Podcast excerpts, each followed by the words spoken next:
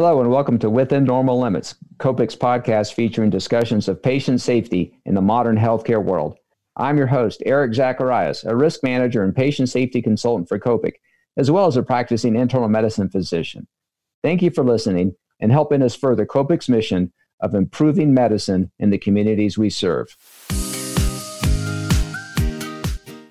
So today we have a special guest, Sammy Diab, who is president of the Colorado Medical Society. Welcome to Within Normal Limits.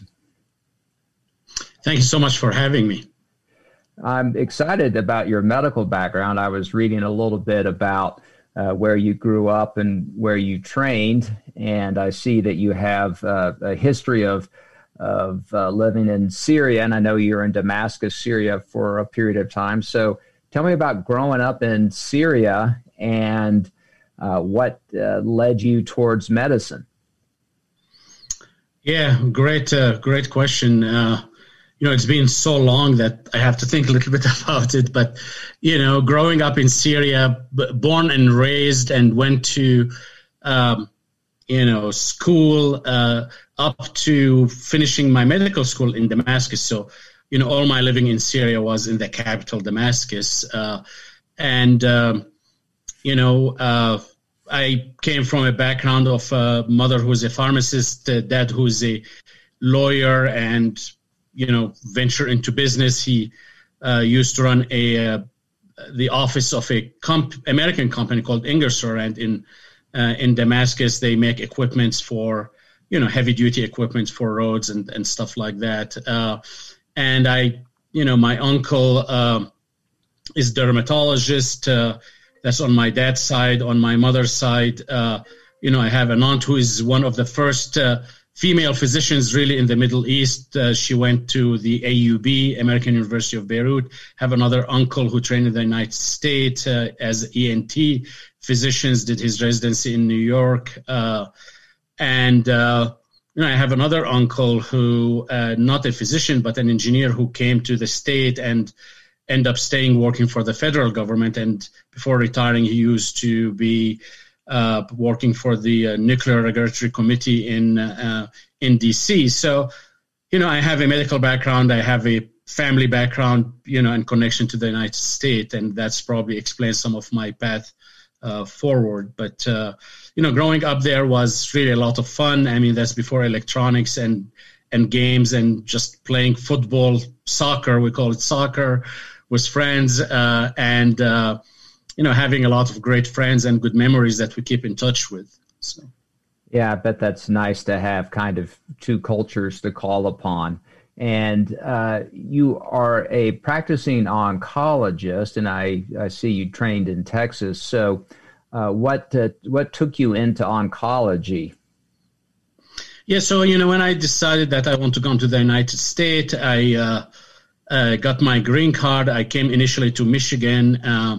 Actually, I landed in Chicago, and I should tell you this story because I think it's fun. So I landed in Chicago. My mom's best friend is an anesthesiologist in Chicago in the area, town called Joliet. So she picked me up from the airport, and she has three kids, who are all in medical school at that time. And I was, fascinated just to land here. And my first impression was just amazing on the airplane, because I sat next to this wonderful lady that we were talking, and she was a high-level executive in one of the banks in Chicago, and she said she was really fascinated that, here's this kid who is 25 coming here, hardly speaking English, and she gave me her number and said, if you need anything, you just call me. And I end up in Chicago, and one day I felt like, what would be nice to connect and build friends, and, really feeling a little bit homesick, so I called her up.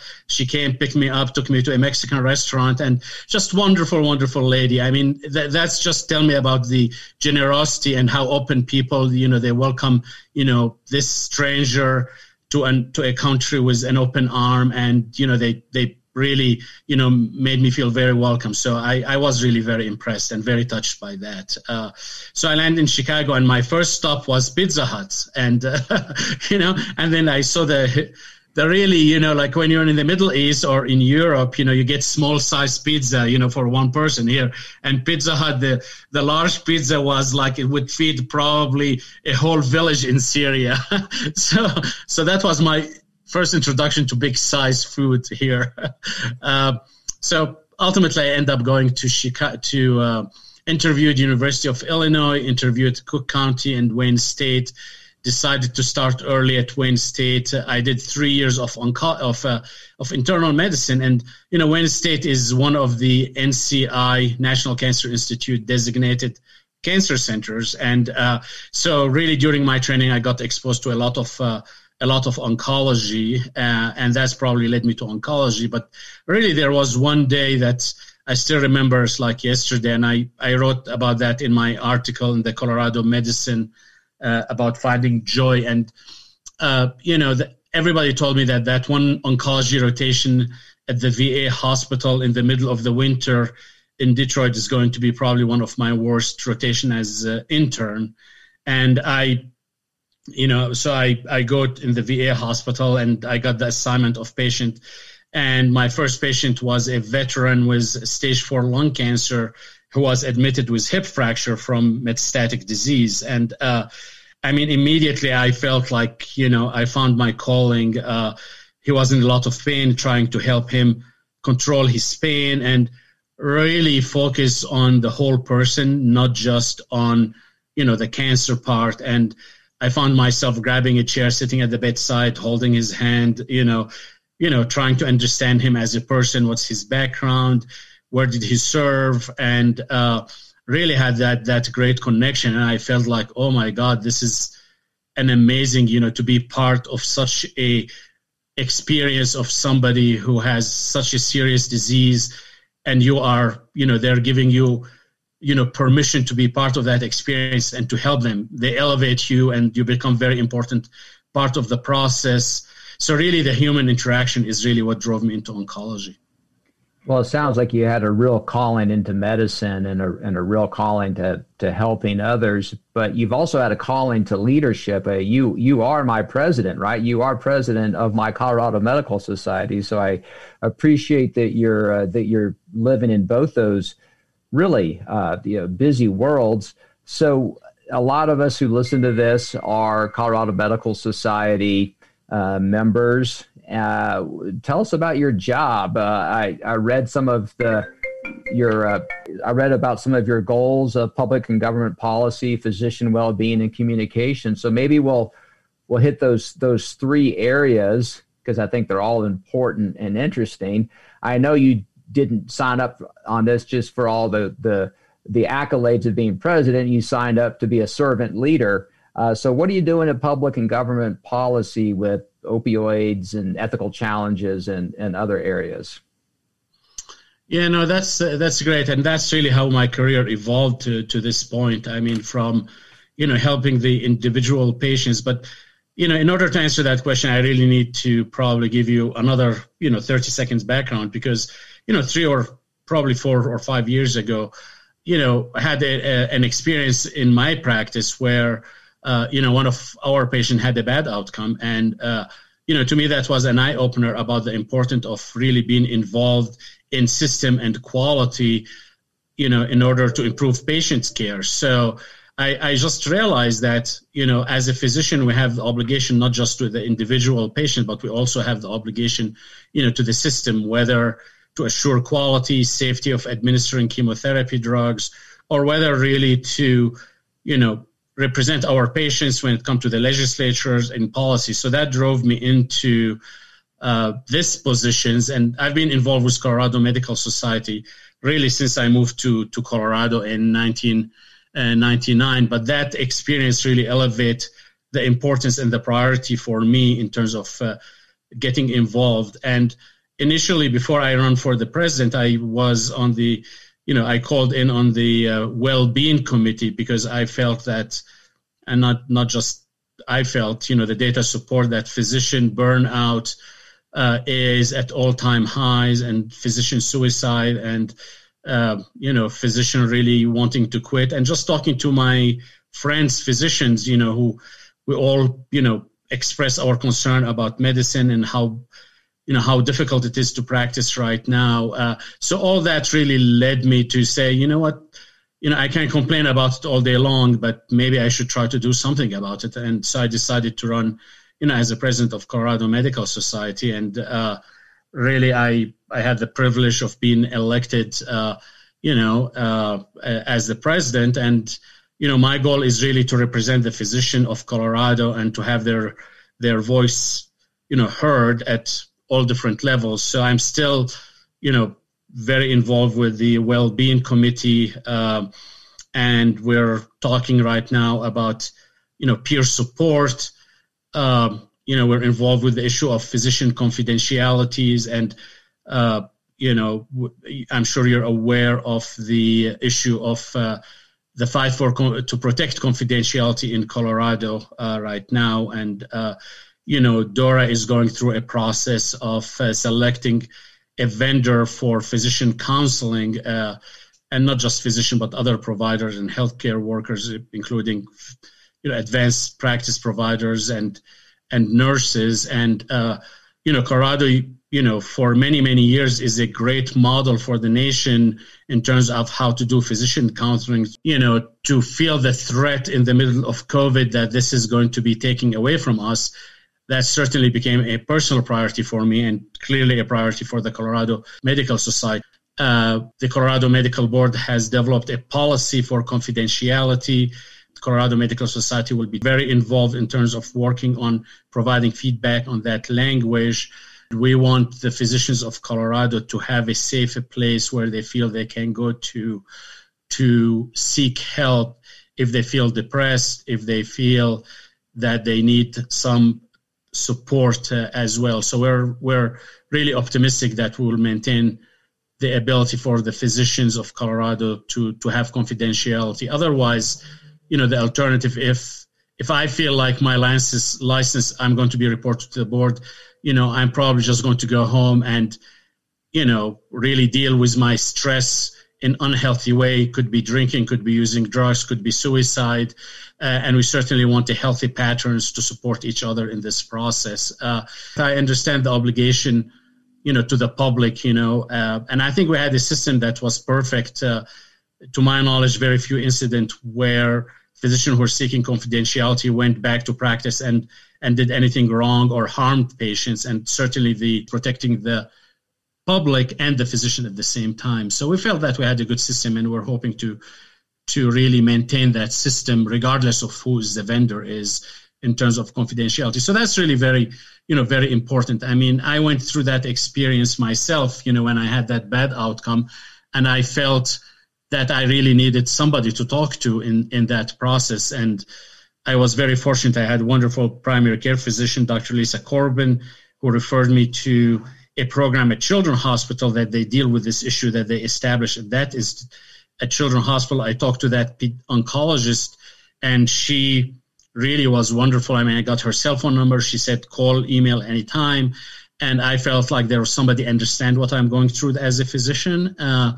And I was totally safe. But if, somebody told me that, she has to report that interaction to the Colorado Medical Board, I probably just went home and probably quit medicine or something like that. So really, it's an important issue. So just an example for how involvement of physician in this process can protect the physician community and protect the public at large. Let me see here. So well-being is a big issue, but the other big issue is really is access to care and affordability. So we have a committee within Colorado Medical Society, the Value Care Committee, under the leadership of Dr. David Downs, and, involved in how are we going to really innovate in healthcare. And those meetings are once a month. They're wonderful meetings. I mean, experienced people, experienced physician, primary care doctors, subspecialty. We are all sitting, or meeting around the Zoom nowadays, talking about one goal, how do we improve the quality of healthcare? Meaning, really, how do we want to make healthcare affordable and improve high value care? so cut down on the waste, administrative burden. I mean, these are wonderful discussions for a physician. You know, it really addresses your burnout because, you know, I don't know any other settings, at least for me personally, other than Colorado Medical Society, where I had that forum to really focus on patient-centric issues, okay?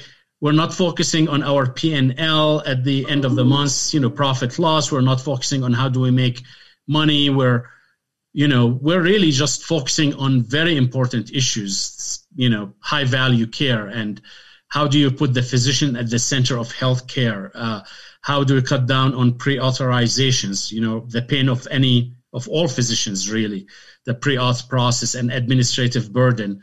So to me, you know, being able to participate at that level really brings me joy. I mean, I would, you know, my wife would say, you know, Sammy, when you come back from CMS meeting, you're energized. You know, when I come back from meeting with insurance company or other meetings, my energy is drained. And that tells me where my heart is, where I should focus my energy.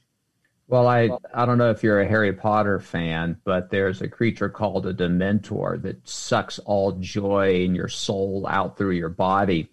And I think of a prior auth or a peer-to-peer call as somewhat analogous to a Dementor. I could be having the best day of my life, and then I get to get this MRI for this patient with posterior cerebellar findings, you're worried about a stroke, you have to do a peer-to-peer to get it approved. And I feel the joy being sucked out of my practice. So I appreciate that organized medicine is working on our behalf, and absolutely the work with peer and professional support is so important. I have those conversations. I'm in a 60-plus physician multi-specialty group, and we use those support services because they're very valuable. They allow us in a confidential and a trustworthy fashion to have a partner to help out the mental health of our providers. And if the mental health, for the non-physicians listening, you want the mental health of your provider to be a top priority of that provider. And there are a lot of challenges, COVID not the least of them. And so having that peer and professional support is so important. You also mentioned joy, and I read your article and actually perused this book you talked about, which aptly enough is called The Book of Joy: Lasting Happiness in a Changing World, written by none other than His Holiness the Dalai Lama and Reverend Archbishop Desmond Tutu. So hard to find much taller timber than those two gentlemen. So let's talk a little bit about joy and enjoying our practice and what we do in medicine. And you used four main subtypes, and maybe I'll just kind of feed you some underhand softball pitches on this because these are key areas. But the first one is about our ability to be generous and how that brings joy. So do you have a sentence or two to help us understand how being generous can help with joy? Yeah, I mean, I think as a physician, we totally get that point. I think it's natural to us. I mean, we're generous with our time, right? I mean, we go to school for a very long period of time to become a doctor. We sit with our patients, you know. I mean, just remember the last time you took an extra 20 minutes or 10 minutes or 5 minutes with the patient, sat at the bedside and hold their hands, you know, that generosity of time, you know, didn't you feel so great about yourself? So I think really generosity, you know, and helping our patients, you know, via our knowledge, via our time, is certainly reflect on us. I mean, we all go home when we feel we did a great job, you know, with our patients, regardless of the outcome. I mean, people ask me, you're an oncologist, must be depressing. I said, you know, that's the most positive job I've ever had in my life, because every single day I feel like, you know, I'm helping my patient, they're helping me, you know, I'm part of the process. So I think generosity and really compassion and giving to others is, you know, really helps our joy and feeds our joy and activate that circuit in the brain. I mean, that you know, the Book of Joy talk about it. We have a circuit on the brain when we're generous toward other and compassionate toward other, you know, that's really going to activate our joyful state. We do a talk at Copic. Dennis Boyle mostly put it together, but the rest of us give it as well. But I'll give Dennis a shout out. But we talk about recapturing the joy of medicine and that hedonic versus eudaimonic happiness. And the hedonic is the, you know, chasing the visceral pleasure, and the eudaimonic is that true happiness. And generosity has been shown in study after study, you know, giving of yourself to others to bring a deep sense of happiness and joy. And kind of once you cross a certain level of creature comforts and enough income so you don't suffer the crushing effects of poverty, that's not really what's going to bring you joy. I mean, I like a shiny object as much as the next person, but what really brings joy is, as you say, you know, giving of yourself to others and being generous with what we do. Now, another thing you talk about in this article and also in the book is, you know, having positive mind states and recovering from negative states. And I already gave you one of my dementors, which is the prior auth or the peer-to-peer. So when I have that kind of blackness take over my soul for a period of time, when that happens, how do I recover for that? Or how do I maintain a positive mind state? Yeah, you know, I think that's really a great question. I think that goes back to very big topic, you know, resiliency, right? How do we cultivate and grow our resiliency as a human being and as physician? And I mean, I think, you know, to me personally, you know, 5 years ago when I had that bad outcome with that patient, that was the worst period of my time. And the way I recovered from it was peer support. I mean, you know, a couple of physicians who are my friends were very supportive. I mentioned, you know, some of them in the articles. And, you know, I felt like supported, you know, in this process. But ultimately, I think being involved and, you know, saying, you know what, I'm going to make sure that I turn this negative experience into a positive one. Every crisis would bring opportunity. And the ability to, you know, past the crisis stage and start seeing the opportunity was crucial for me. So that opportunity was really improving the system, you know, quality assurance, quality programs. So, you know, starting a quality committee, hiring pharmacists, revisiting our processes, you know, was part of my healing. And, you know, now when I look back at that experience, I certainly see the sadness and the grief part of it, but I also see all the good that came out of it in terms of system improvement. So I think it took really a village to recover from that experience. And that's where our community is very important to have, you know, at Colorado Medical Society, we just started a mindfulness club, you know, just to be able, you know, if you're having a bad day, to go to that mindfulness club and feel like you have 5 or 6 physicians that you can sit down with, share your experience, you know, you feel understood, you can sit down and do 10 minutes of meditation, be, you know, centered in the moment and really don't feel isolated is a huge, and I totally believe in these communities. So, you know, there's a book club community, there is a mindfulness community, and I think those are crucial for physicians to have access to. I think it's very hard to recover, at least for me individually, even though, you know, I do yoga and meditation. I have lovely family and my wife, very supportive, you know, but I really felt that I needed the support and the acceptance of my peers.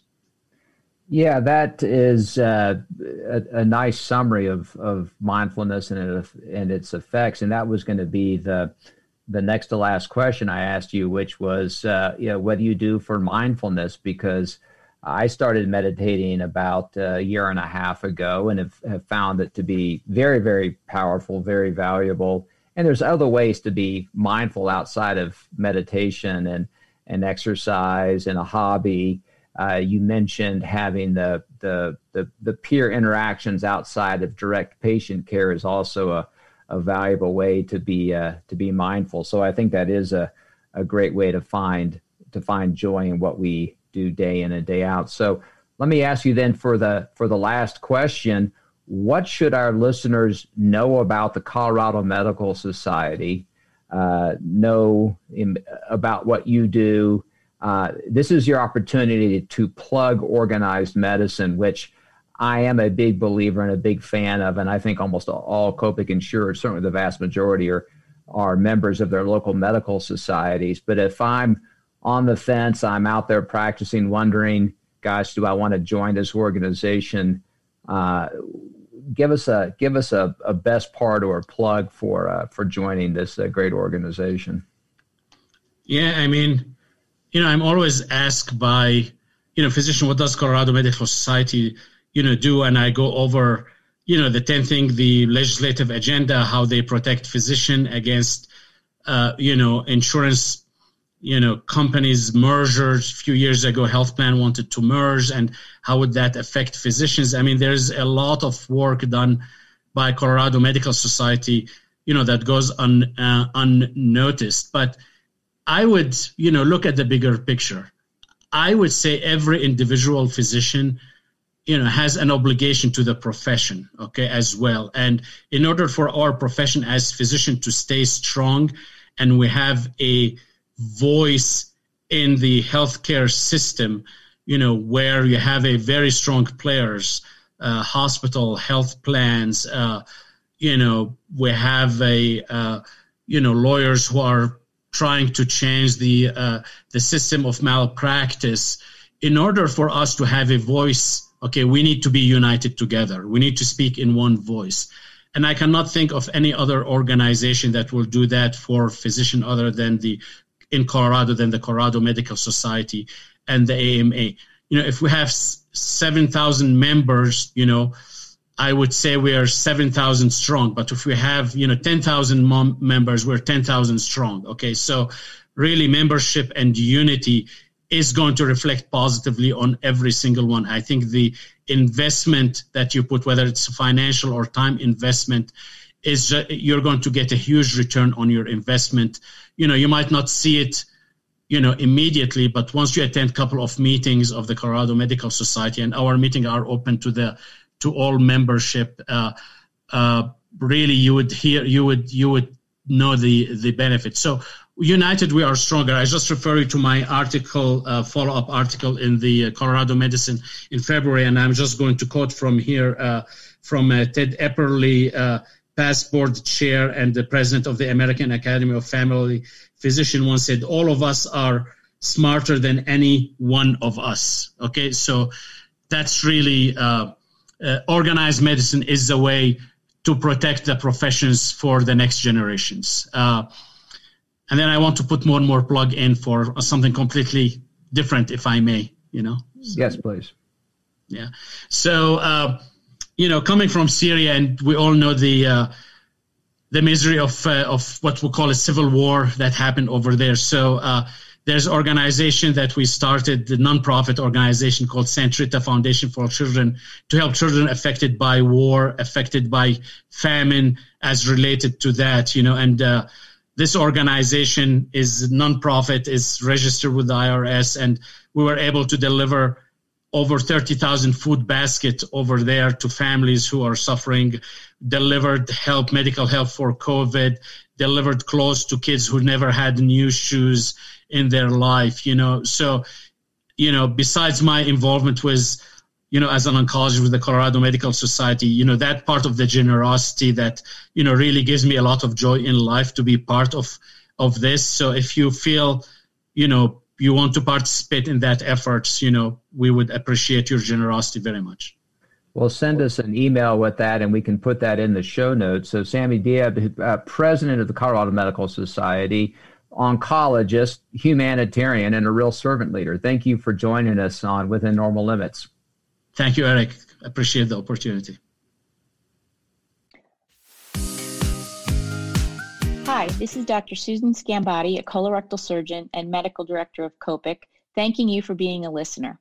We hope you find Within Normal Limits to be interesting and informative as we at Copic continue with new ways to bring you content relevant to our mission. Please email us at wnlpodcast@copic.com with show ideas or topics you would like to see addressed in future episodes of Within Normal Limits, Navigating Medical Risk. Also, please subscribe on your podcast platform of choice so you don't miss any of our content. And while you're at it, please give us a rating if you enjoyed our show.